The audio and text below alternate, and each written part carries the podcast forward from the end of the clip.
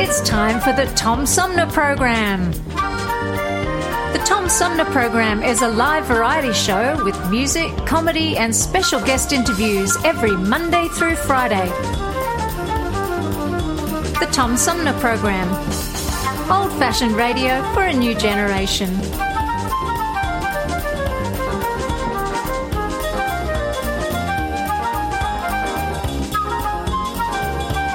Theme music is Fruit of the Louvre, provided by flick composer producer Howard Eddy.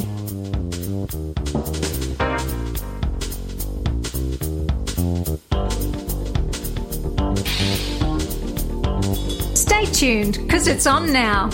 Old fashioned radio for a new generation. The Tom Sumner Program.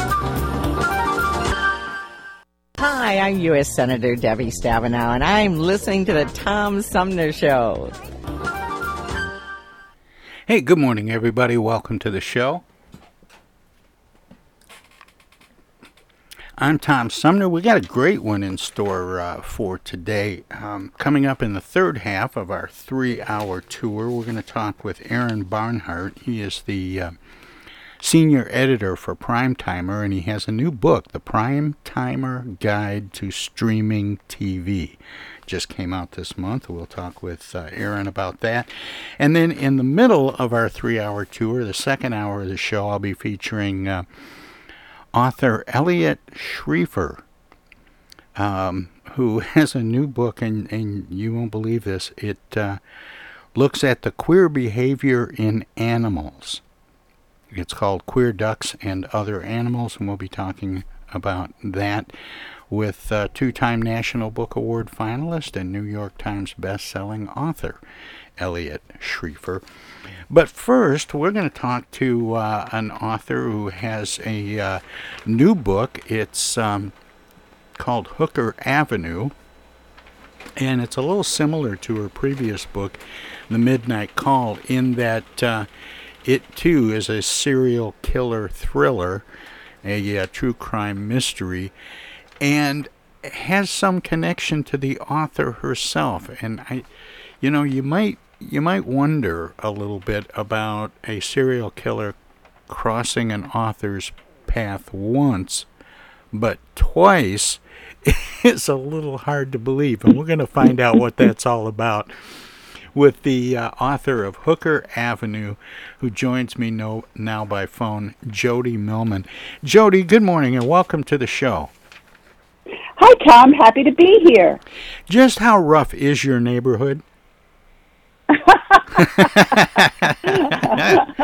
you know, it's it's not as rough as my neighborhood when I lived in Dexter, Michigan. I can tell you that. Hey, there you go. I, I don't doubt you that. Know, you know, Poughkeepsie is a very idyllic place. We're halfway between New York City and Albany, and but it does have uh, the, the entire Hudson Valley has a dark underbelly for some reason, and it's my job as a novelist to reveal those mysteries through my my Queen City crime series. But it's a lot easier if serial killers just kind of show up on your doorstep. Uh, yeah, that was very easy. Um, but, let, but let's but but for the, for the listeners, let's put this in context a little bit. You do in fact have a personal connection to both of the serial killers that you have uh, uh, featured in in your two novels. The the first one being. Um, let's see, I've got it here uh, The Midnight Call, and the new one, of course, Hooker Avenue. And, and the first one, it, it was one of your teachers turned out to be a killer? Yeah, he was. He wasn't a serial killer. He was. He was actually one of the best teachers I can tell you I ever had. He taught world history, I, uh, ninth grade and junior high school, and whenever we when we did world history, for example, we we when we were studying India, um, he choreographed a huge Indian dinner, and we would dress up. And you know, if we're studying um, China, he came and dressed like Genghis Khan. If we were doing American history, he came like Robert E. Lee. I mean, this is a guy who was really dedicated to his students. And then that was in the late 60s when I returned home from law school in 1978, I opened up our local paper and his picture was on the cover. The headline was um, "Teacher Accused of Murdering Teen," and he had he had you know I guess he'd had a psychotic break, and he really uh, uh, murdered a child who was trespassing through his yard. It was a horrible story because he had taught so many of us. Everybody loved him, and everyone had confidence in him being, you know, a great guy and a wonderful educator. And, and, you know what's what's interesting about that story, and I was reading a little bit about it, Jody, and and I couldn't help thinking all of those times watching uh, CNN or ABC Nightly News, and uh, seeing some horrible event, a a uh, murder suicide, a mass shooting at a school like we've seen recently. And there's always that interview with somebody's neighbor that says, "Oh, they were great. They always mowed the lawn, waved when they came by. You know, never would have suspected a thing." And it sounds like that's this guy. That that is this guy, and he, as I said, his parents had such confidence in him that they allowed him to take their kids to Russia on a school break. Uh, you know, like in the spring of our of our uh, of our freshman year of high school. So, I mean, he was really a guy that parents trusted, and you never would have thought in a, in a zillion years that he would be capable of butchering kids. And the interesting thing is that he was ultimately acquitted of the crime because he was found uh, mentally unable to stand trial. And he was institutionalized, and to this day, he's institutionalized in the state run psychiatric center um, in the Hudson Valley. So, I mean, it's unfortunately, he's a guy that got away with murder. Literally, he got away with murder. Uh, Jody, um, with a story like that, when you you know open up the paper and and there's a teacher I had that everybody loved, and you know he's on trial for murder, and you decide you're going to write that up in in a book, a novel format how do you how do you treat it? it do you treat it as as a a, a mystery? oh. hey, welcome back, everybody. This is that's not good. And my uh, my guest this hour just recently uh, Here, entered the ministry. Oh, I love I love automation. Oh, absolutely! It's got a mind of its own. Why was that still in there? Must have been left over from yesterday. Anyway, um, or yeah, I guess it was left over from yesterday. In any event, let's uh, let's get back to that. How do you do you treat it as a as a, a murder mystery? Do you treat it as a, a courtroom drama? How how do you how do you take that story and and tell it in a way that's um, interesting and and um, dare I say entertaining in a novel format? Well, what I do is I first of all I start with the, the only thing I really take is that idea, the idea of, for example, in the Midnight Call, um, a teacher murdering a student, and in Hooker Avenue, the cold cases and the disappearances of eight prostitutes. And I take that and I've created a cast of characters. And I I, I treat it what it what if? What if my characters had to deal with this particular situation so for example in um, the midnight call I had it set up that my protagonist Jesse Martin receives a call in the middle of the night from her teacher who admits to her hey I've just killed someone I need your help that is how the story starts, and that's how I involve my characters in this underlying, you know, plot that goes on. In in Hooker Avenue, Jessie returns because it's a series, and she's driving down the road and she spies a woman. It's in a storm. It's a thunderstorm. She pulls over to the side of the road uh, because she's upset by a phone call she's received. She sees something that she believes might be a person lying in a culvert. So I take that, and she goes over, and this mysterious woman who turns out to be a prostitute who's escaped from the clutches of an attacker, that's what starts Jesse and my characters in this second book. So it's really, you know, once I have this this concept of the crime, what I do is I said I insert my characters in it and I let them tell the story from different perspectives. I always have three points of view so that you're getting it from Jesse's point of view, um, in, in Hooker Avenue, a detective's point of view, and the district attorney's point of view. So you're getting a 360 degree view of the crime.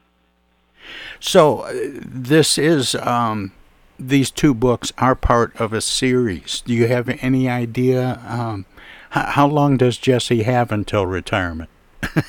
Oh, she she's not retiring for a long time. no, do you expect it to be an ongoing series, or is it a trilogy, or four books, five books? Do do you have any sense for that yet, or it depends? Um, how how many more serial killers are going to present themselves to you? Well, you know, it's not only about murder.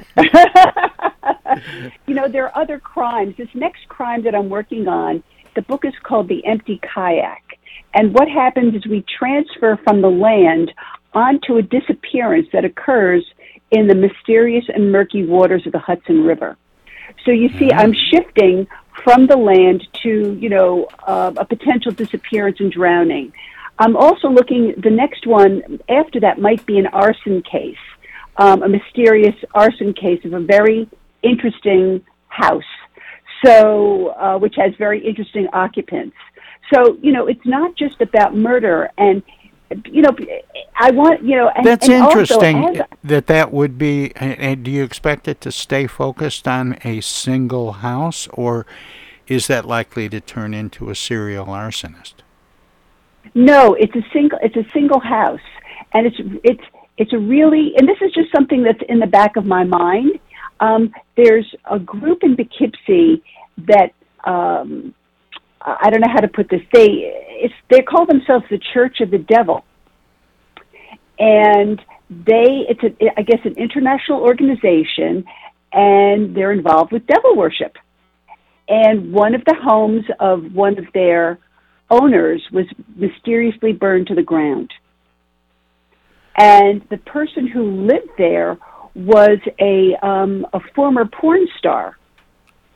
So I mean, there are all these like really wild things that were going on in this house. So the question is, was it an intentional murder, uh, uh, arson? Why did this house burn down? I mean, that's that's really in the developmental stages. The one with the kayak, I'm actually working on, and that's that's based upon a fairly uh, notorious crime that happened here in the Hudson Valley. Yeah, the, the supernatural and cultural implications of the arson story. I can't wait for that one, although the kayak story sounds uh, interesting as well.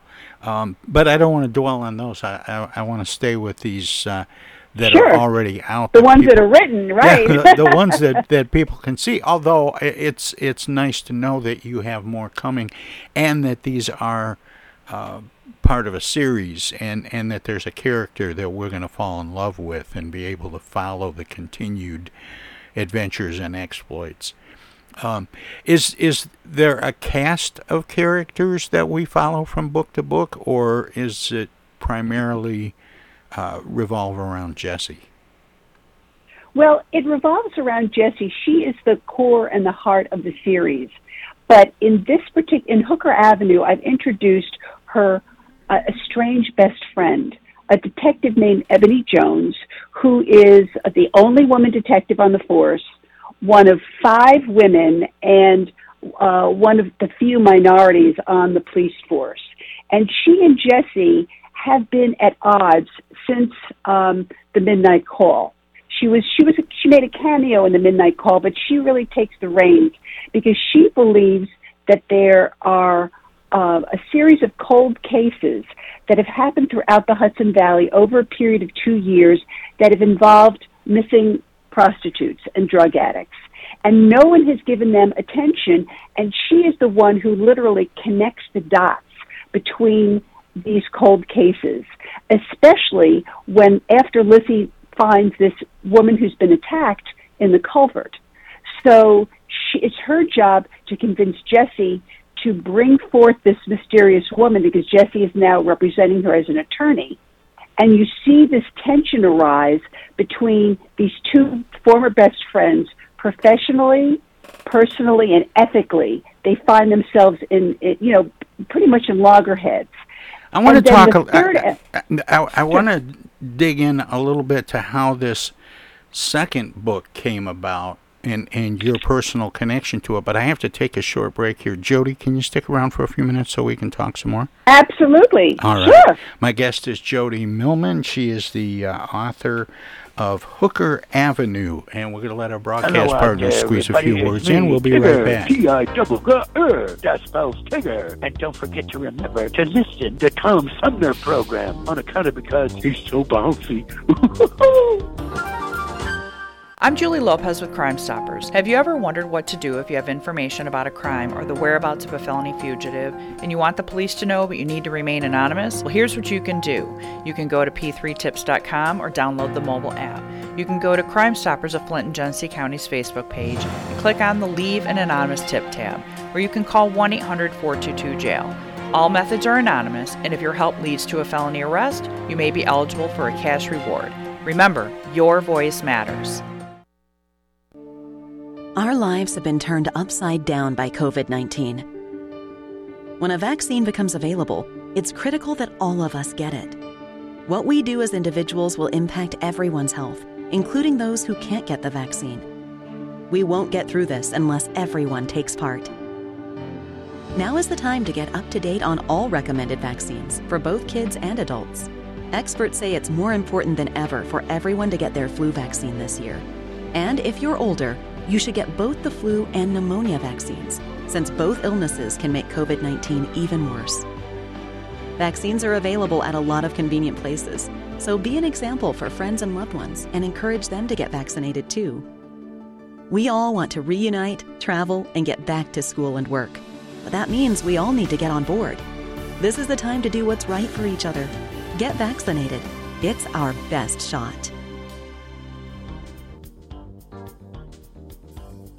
Hey, this is Tom from the Tom Sumner Program. Catch me and a gaggle of great guests weekdays on Our Voices Radio, WFOVLP 92.1 FM. You never know who might drop by. Joe By from the Blue Hawaiian. Dan Sterling. Congressman Dan Kildee. Alexander Zonjic. Actor, comedian Joe Napodi. Woodrow Stanley. U.S. Senator Debbie Stabenow. State Senator Jim Ananich. Comedian Brian McCree. The unknown comic. Mark Farner. And Tom, I want you to know Tom's my friend. You you've always got great questions, and you know the material, and you, and you care about it, and it's uh, it's that's impressive. Nice to be with you, Tom. And I admire you for reading all of that. I haven't read the whole thing. I'm willing to admit that. Hey, Tom, this is my favorite interview always. You you it's like having coffee at the kitchen table with you. Tune in Monday through Friday from 9 to 12 right here on 92.1 of a kind and check out our website at tomsumnerprogram.com. Discoveries. They happen when we least expect them in places we thought we knew. And discoveries have a way of teaching us a little more about ourselves along the way. Welcome to Flint and Genesee County, where up north meets down south. Home to Michigan's largest county park system and a vibrant culture. A place filled with discoveries we've yet to make throughout acres of beautiful lakes, wetlands, and woods, and in the diverse city beyond. Where the uplifting melodies of gospel choirs fill the air, where the work of renowned artists color the galleries and museums, where the fresh fruits and vegetables at the downtown farmers market awaken our senses, and where the cultural center and planetarium broaden our view of the world. Let's spend a few days enjoying the wonders of Flint and Genesee County, where the joy of discovery is pure Michigan. Your trip begins at Michigan.org. Babies come with lots of decisions. Cloth or disposable? Crib or bassinet? So when it comes to protection, go with the safest, most effective choice vaccination. Get all the recommended vaccines for your baby by age two to protect your child against 14 serious childhood diseases. For more reasons to vaccinate, talk to your child's doctor. Go to cdc.gov slash vaccines or call 800 CDC Info. A message from the Centers for Disease Control and Prevention. This is Congressman Dan Kildee, and you're listening to the Tom Sumner Program. Hey, welcome back, everybody. We continue our conversation with the author of uh, a new true crime mystery, uh, a serial killer thriller, if you will, called Hooker Avenue, by my guest this morning, Jody Millman. And Jody, welcome back. Thanks for sticking around. Sorry to make you sit through all that. Oh no, it's interesting to listen to those spots. I enjoyed it. um, we were talking just before the break, and, and I apologize. I had to cut you off because we had the break coming, and you were about to, to make a third point we were talking about um, about the characters in your books being a series and whether or not there was a cast of characters or they revolved around Jesse. And you were saying, um, you know, that that she did have a uh, uh, run in with uh, another detective in the first book, and, and that detective plays a more significant role in this uh, new book, Hooker Avenue. And you were about to make a third point about something. Yeah, we have another a third character who who also is very important in the book, and that is District Attorney Hal Samuels. He was the ADA, the Assistant District Attorney in uh, the Midnight Call, but he's now the District Attorney, and he is the one who was in charge of major felony crimes during this period where these women were disappearing. So you see, he is also Jesse's love interest. So you see him uh, really uh, having a, a, pretty much a, a crisis confidence. Uh, what, what would you call it? Crisis a, um, of confidence. Crisis of confidence because um, all of this happened under his watch. So he is the one who must be convinced by Detective Jones and Ebony that there is something afoul and that something should be done to investigate these uh, these missing person cold cases.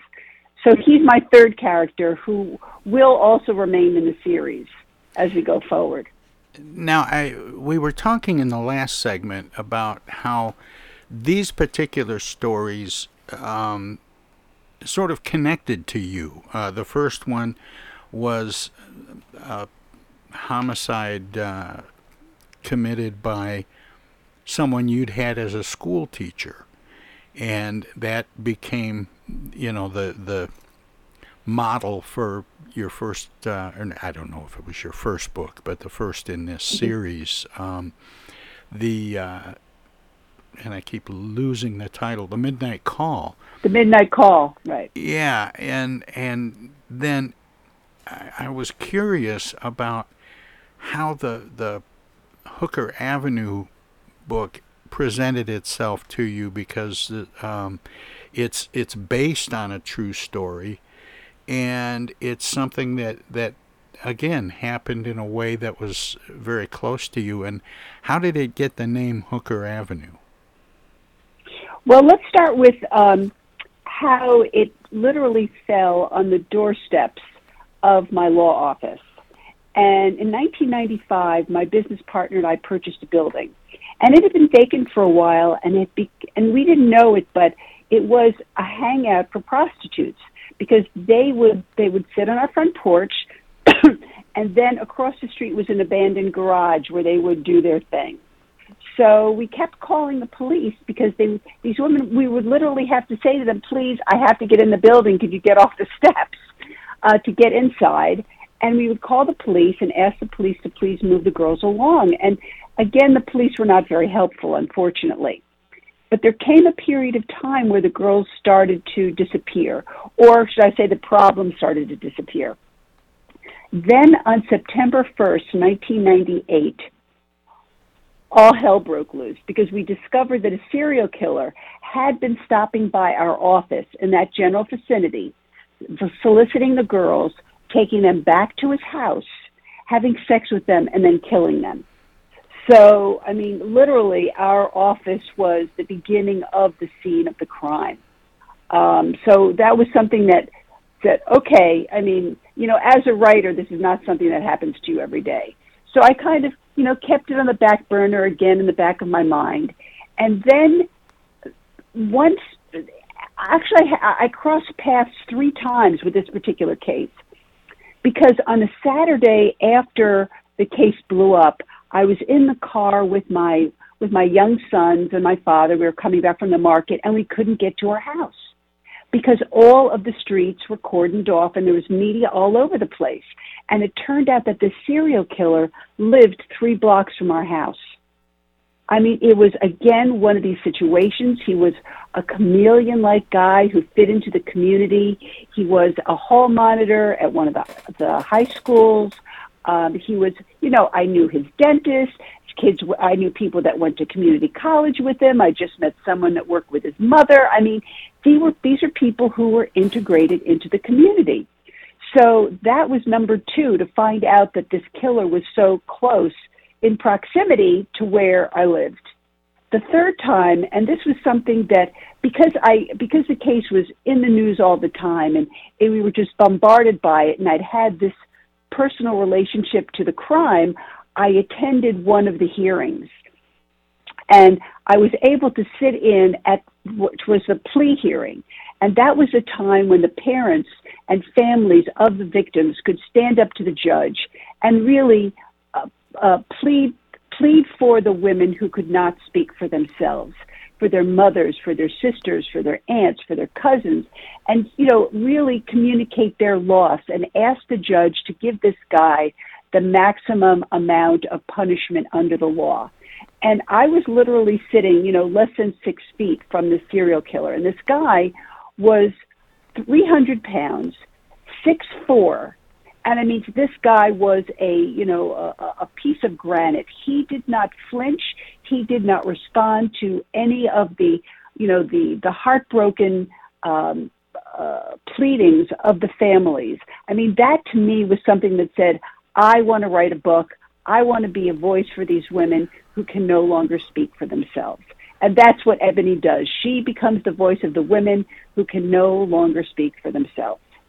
Was there any sense, um, w- because of his um, apparent lack of remorse, or maybe just lack of emotion altogether, did you get some sense that, that he was on a mission to, to clean up the streets or something, or was it something very different than that?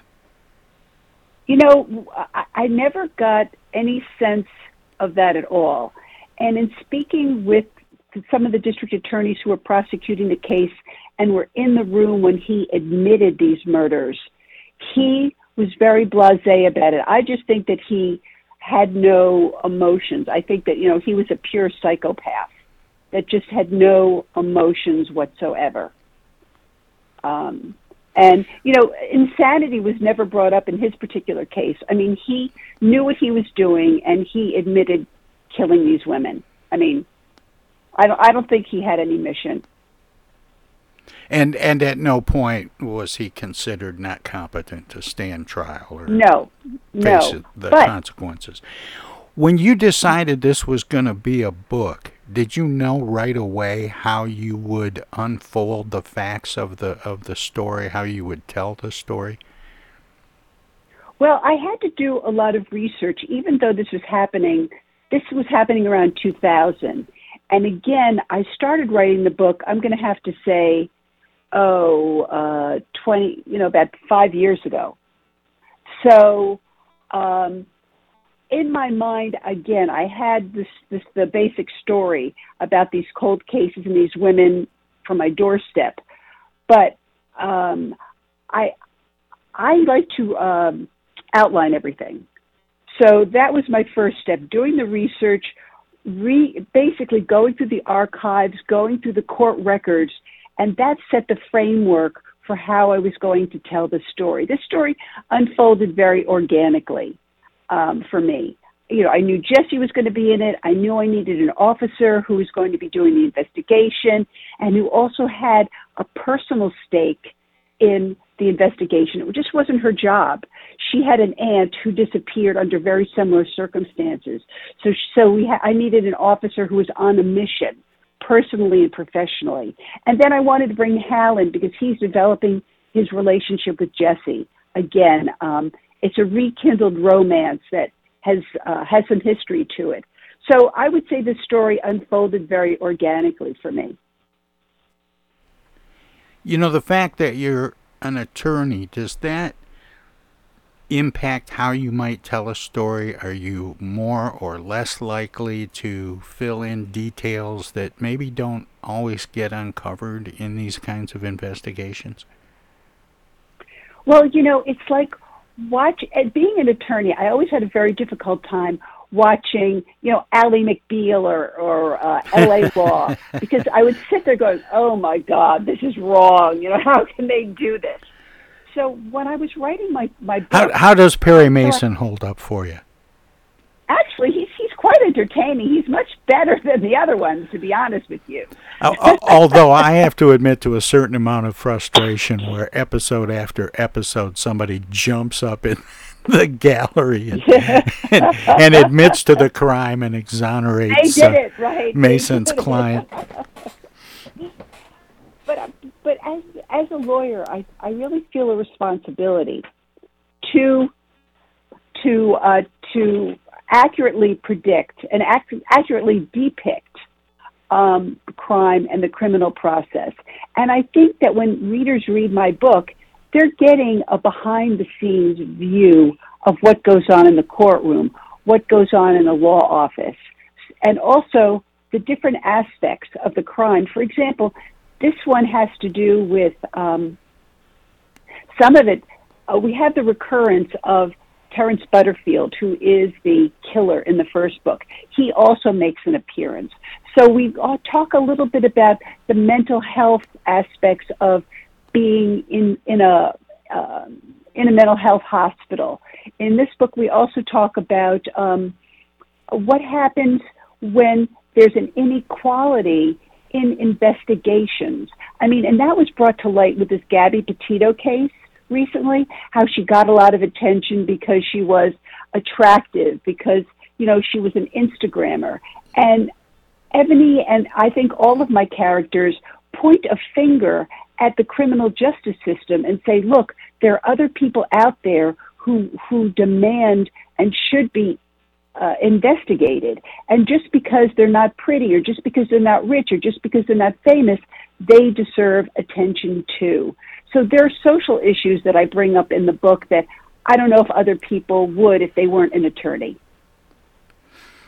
Now, these two cases, um, the one in um, the new book, uh, Hooker Avenue, and the one in, in your previous book, The Midnight Call, um, these were reported widely in the media, but was it mostly local?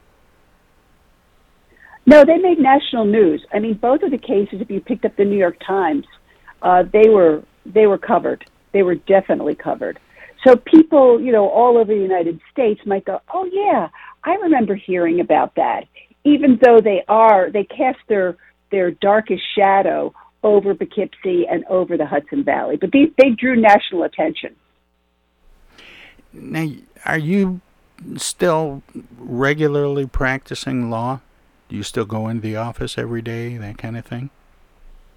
I, I, I do. I practice what's known as friends and family law. I keep my license so that if we get tickets or someone wants to buy a house or um, you know someone needs a will, uh, I'm here for them. But I, I'm mostly writing. I mean, I spend you know fifty percent of my time writing.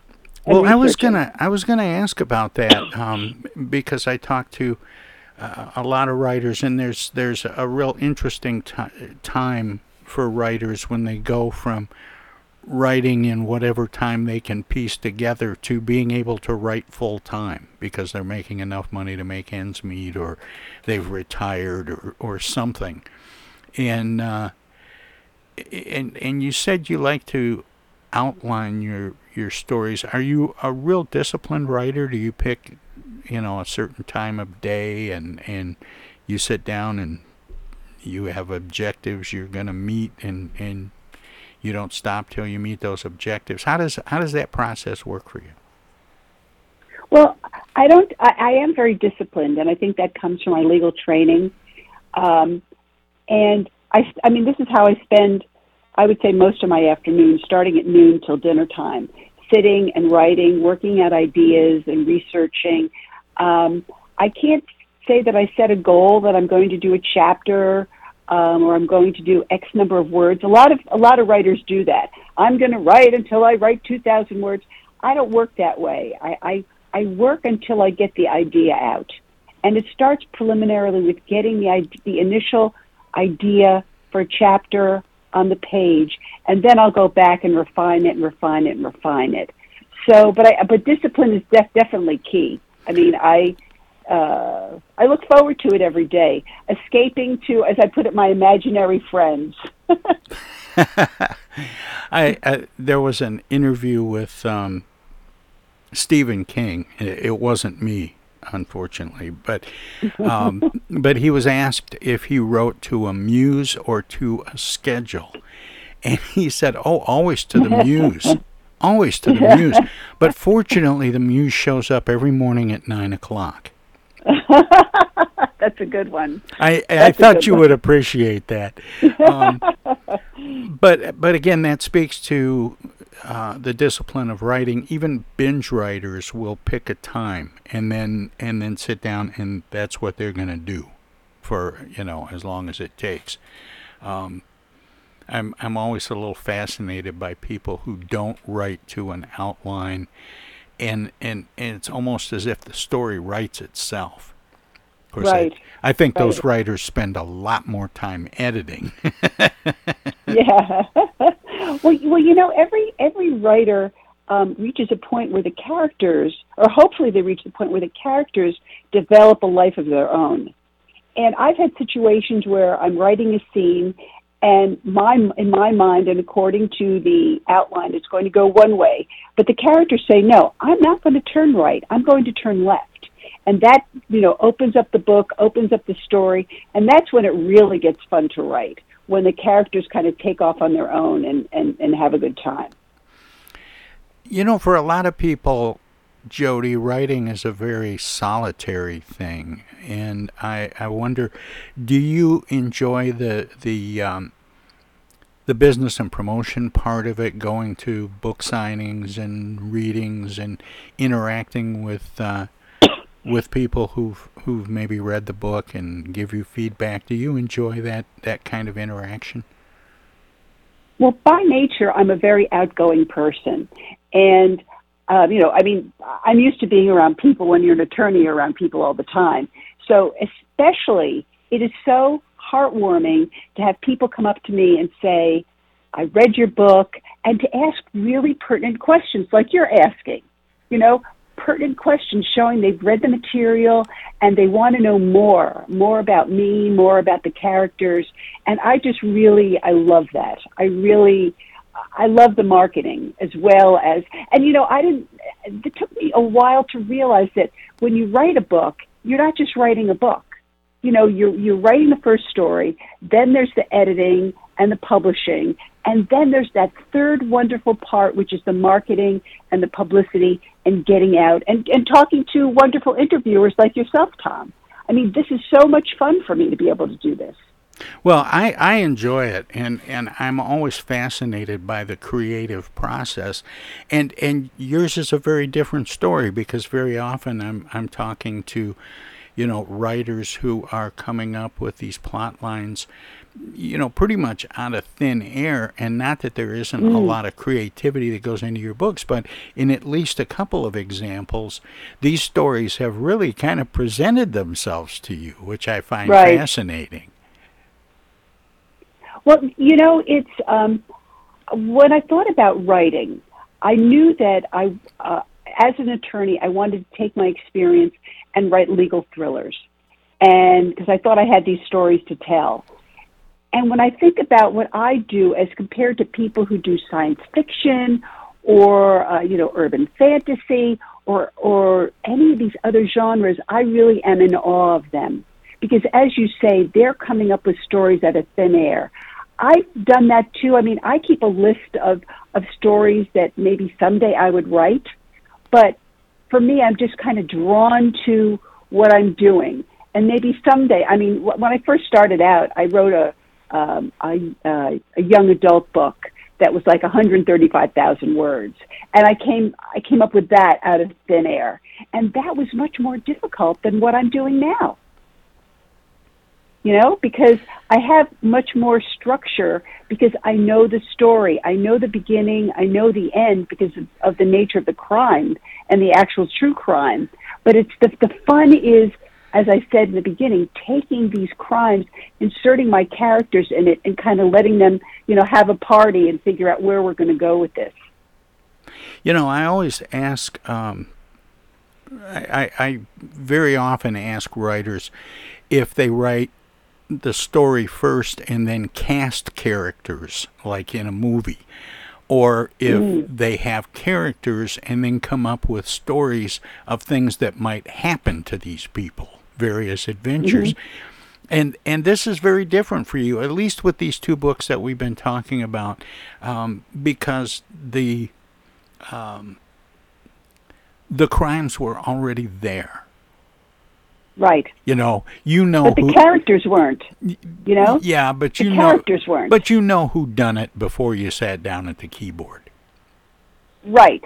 Right. And and that, that's that's interesting to me too because then you've got to take a story that has actually happened and then retell it in a way that's fresh and original and you know takes us on that that discovery that mysteries But you know do. these are these are not true retellings because that right. would be a base you know what I mean that would be Yeah. a based upon where you're actually doing something like in cold blood or um or midnight in the garden of good and evil Yeah, I there's mean, a are- difference between are the- creative nonfiction this is pure fiction with a with a you know just a smidge of truth because they're inspired by a crime Yeah, I was going to So- say there's a difference between based on and inspired by. Right, right. And and I'm uh, these are definitely inspired by. I mean, my characters and my villains are not um, who really committed the crime. These people are figments of my imagine create you know figments of my imagination. So it, it is different. It- Well- it, it, it is different. It's and that creates challenges too, because course. for example, I can't change the killer. You know? Right, right. I'm boxed in. I can't believe how fast our time has gone, Jode. we are just about out of time, and I want to make sure, as I do with all my guests, give you an opportunity to share with listeners where they might find out more about you and your work, past, present, and future. Do you have a website you'd like to share? Sure, uh, Tom. It's www.jode, J O D E, Millman dot com, and um, on it I've got you know all of my uh, my book tour that's coming up, uh, media events, reviews. If people want to sign up for my newsletter, I mean it's, it's all there, you know, and it's information about Hooker Avenue. You'll learn more about me, more about the crime. Um, everything you need to know is at www.jodemillman.com. Well, Jode, thank you so much. It's been a real pleasure, and um, keep up the good work. Thanks, Tom, and I hope to talk to you again in the future. And we'll be talking arson. That's right. Uh-huh. Arson and uh, arsons and drowning. oh, that's right. Drowning comes first. Anyway, Drowning comes first. we're going to take a Hi, short break. Joe We'll be Black back with more Blue of the Lions. Tom Sumner You're program listening right to after the this. Tom Sumner program. Right now, the COVID 19 vaccines are available to millions of Americans, and soon they will be available to everyone. This vaccine means hope. It will protect you and those you love from this dangerous and deadly disease. I want to go back to work and I want to be able to move around. To visit with Michelle's mom, to hug her and see her on her birthday. You know, what I'm really looking forward to is going to opening day in Texas Ranger Stadium with a full stadium. We've lost enough people and we've suffered enough damage. In order to get rid of this pandemic, it's important for our fellow citizens to get vaccinated. I'm getting vaccinated because we want this pandemic to end as soon as possible. So we urge you to get vaccinated when it's available to you. So roll up your sleeve and do your part. This is our shot. Now it's up to you.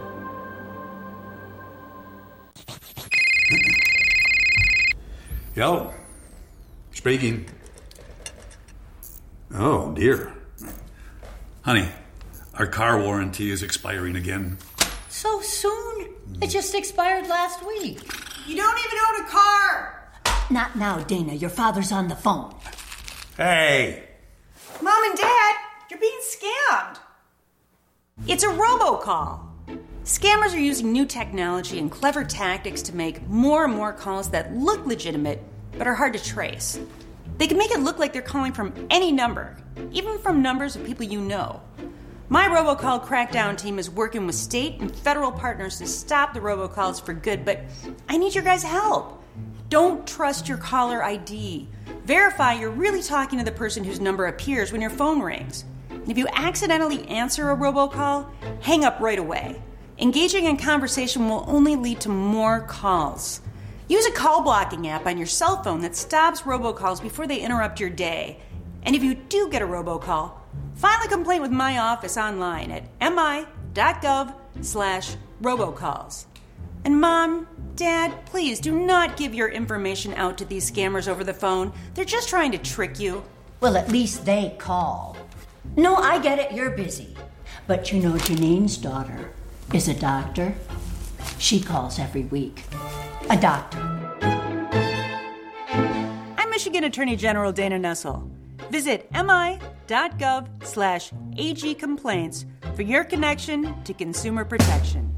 It's 2022, and this year the Tom Sumner program begins its 15th year. It would not be here without support through the years from individuals and organizations like these. Seth David Radwell, East Village Magazine, Flint Institute of Music, Hello, I'm Maestro Enrique Diemecke. Flint Community Schools, MTA Flint, Flint Comics and Entertainment, Hamady Complete Food Center, the Flint River Watershed Coalition, W.H. Wisecarver, the Genesee County Road Commission, Sloan Museum Auto Fair, Thomas Appliance, the Genesee Health Plan, Swiftlet Technology, Mott Community College, Pure Michigan. Friends on Facebook have also helped by contributing to the show's online fundraisers two or three times a year. If you would like to help the Tom Sumner program continue to thrive by becoming a sponsor, send an email of interest to tom at tomsumnerprogram.com. Add your name to the list of supporters, past, present, and future. Technical assistance for the Tom Sumner program is provided by Swiftlet Technology, engineering and IT services at swiftlet.technology.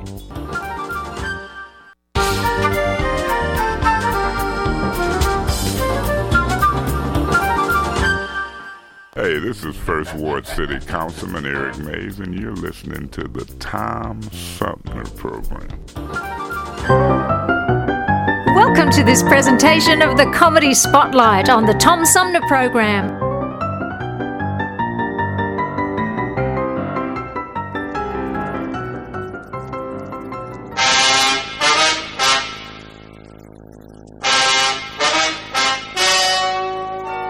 The story of Little Blue Riding Hood is true. Only the color has been changed to prevent an investigation.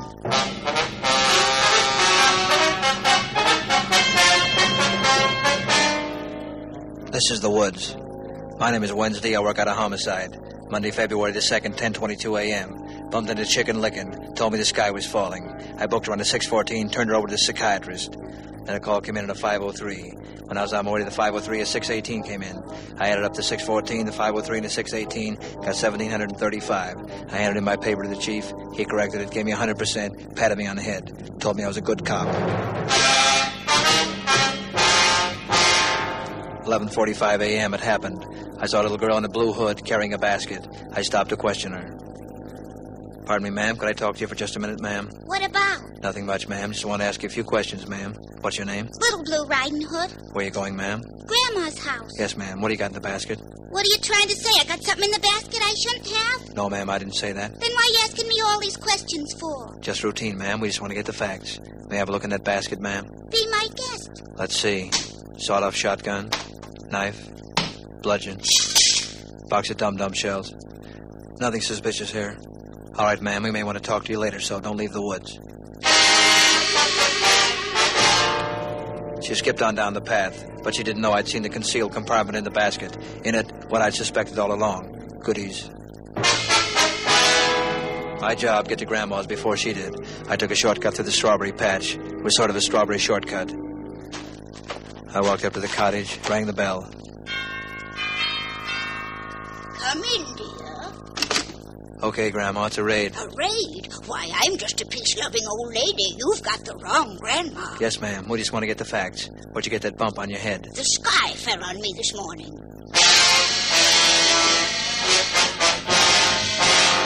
I made a note to book her on the 614 and turned her over to the psychiatrist. I tied her up, put her in the closet, then I put on the grandma suit and got into bed. Come in, ma'am. Hello, Grandma. I got the loot. What are you doing in bed? I'm feeling poorly. But, Grandma, what big ears you have. All the better to get the facts. I just want to get the facts, ma'am. But, Grandma, what a big subpoena you have in your pocket. All the better to serve you with.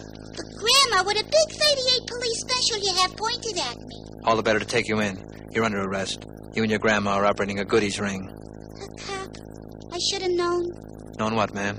You look nothing like my grandma. You forgot about the mustache. But I don't have a mustache. I know, but Grandma does. Well, I see you broke the goodies ring. How'd you get a lead on her, Joe? I just played a hunch, Frank. It was just a hunch. I played my luck. Sometimes a hunch pays off, sometimes it doesn't. I was just lucky. I just played a hunch, Frank. What you're trying to say, Joe, is you just played a hunch. A lucky guess. Sometimes a hunch pays off, sometimes it doesn't. You just played a hunch. Is that what you're trying to tell me, Joe? Yeah, I just played a hunch.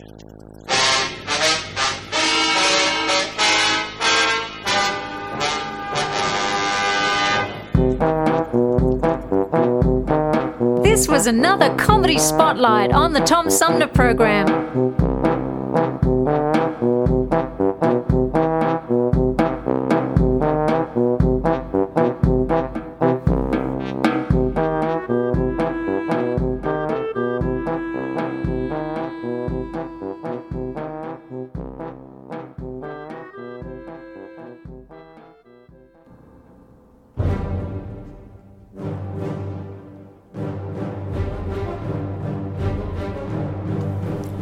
Another five minute mystery. See if you can solve the case before the end of the program.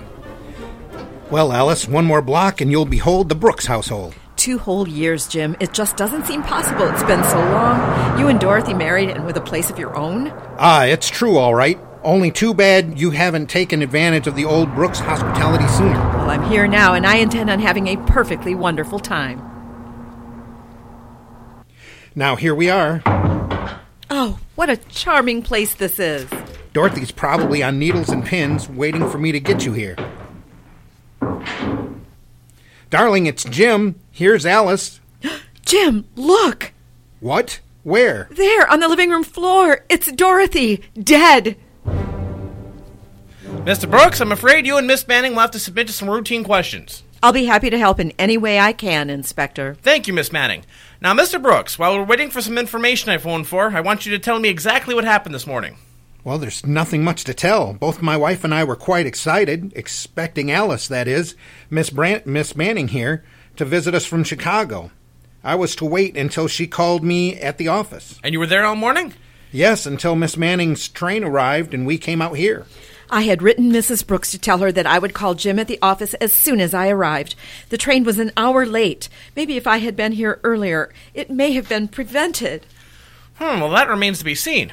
Apparently, Miss Brooks was sitting here in this chair putting red polish on her fingernails when she was shot from behind. The polish is spilled all over the carpet, and she was still holding the tiny brush in her hand. She must have recognized her attacker, and since she did not die instantly, she printed these three initials here on the floor with the polish D O C. D.O.C. I wish we could tell whose initials she was trying to reveal. Yes, sure you don't know anyone whose name would fit that? Positive. I can't. Oh, oh. Yes, Miss Manning, can you think of somebody with those initials? Well, I, I. D.O.C. spells Doc, and it's Mr. Brooks's nickname. Why, it can't be. Yes, Mr. Brooks. I haven't been called Doc in over two years. It was a nickname I picked up in school. My wife didn't like the name and never used it. No one in New York even knows me by Doc. I've you've got to believe me, Inspector.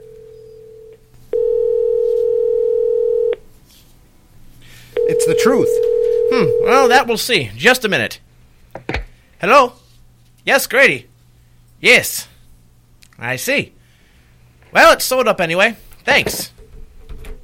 Well, you both will be happy to know our little murder is solved. Oh, then then it wasn't Doc after all? No, Miss Manning, it wasn't Doc. I'm arresting you, Miss Manning, for the murder of Dorothy Brooks. Why did the inspector arrest Miss Manning for the murder of Mrs. Brooks? In a moment, we'll hear. And now, back to our story. How dare you arrest me? I was still on the train. Your train wasn't late, Miss Manning. That phone call just verified the fact. You came out here, murdered Miss Brooks, returned to the station, and called Mr. Brooks to pick you up. That wasn't what really gave you away, though, Miss Manning. Too bad you didn't know Mr. Brooks was no longer called Doc when you printed those letters on the carpet. The next time you leave a name as a clue to throw suspicion, you'd better get the name right. But of course, there won't be a next time, will there, Miss Manning? Join us again next time for another chance to solve a five minute mystery.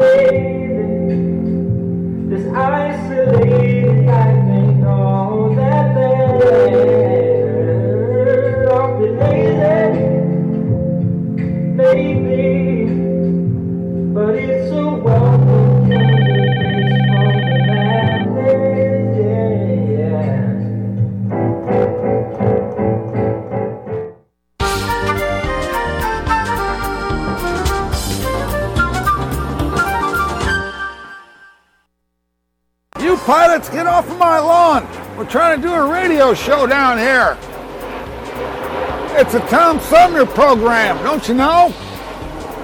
Go on. Go on, get out of here.